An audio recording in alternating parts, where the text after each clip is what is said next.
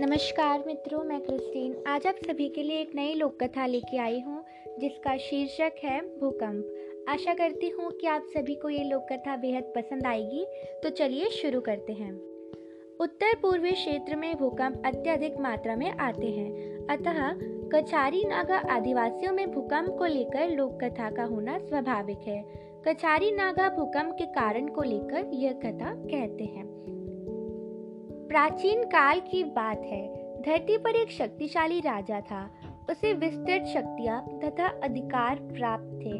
मृत्यु के पश्चात वह भगवान शिवराई भगवानों में सर्वोच्च के पास पहुँचा तथा भगवान के घर रहने का उसे सौभाग्य प्राप्त हुआ।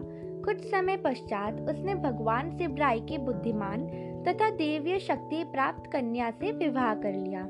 शीघ्र ही वह भी भगवान शिवराई के समक्ष शक्तिशाली हो गया। एक स्थान पर दो समान शक्तिशाली व्यक्तियों का परिणाम अधिकांशित संघर्ष होता है। इस कारण स्वर्ग में अव्यवस्था तथा अशांति व्याप्त हो गई। स्वर्ग में पुनः शांति का एक ही उपाय था कि एक व्यक्ति अपना अधिकार छोड़ दे, किंतु दोनों में से कोई भी त्याग करने के लिए तैयार न था।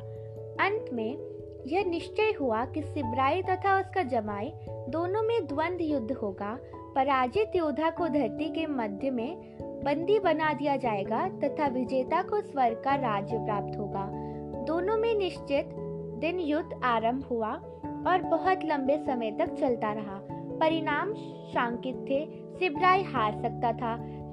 स्थिति की गंभीरता को भामते हुए सिब्राई की पुत्री ने युद्ध में हस्तक्षेप किया।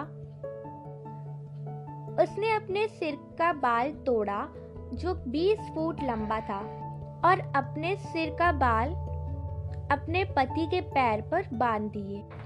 तब सिब्राई अपने प्रतिद्वंदी को बंधक बनाने में सफल हो सका। सिब्राई ने उस राजा के हाथ पैर बांधकर उसे धरती के मध्य में डाल दिया। जब कभी भी वो राजा स्वयं को बंधन से मुक्त करने का प्रयास करता है, भूकंप आ जाते हैं।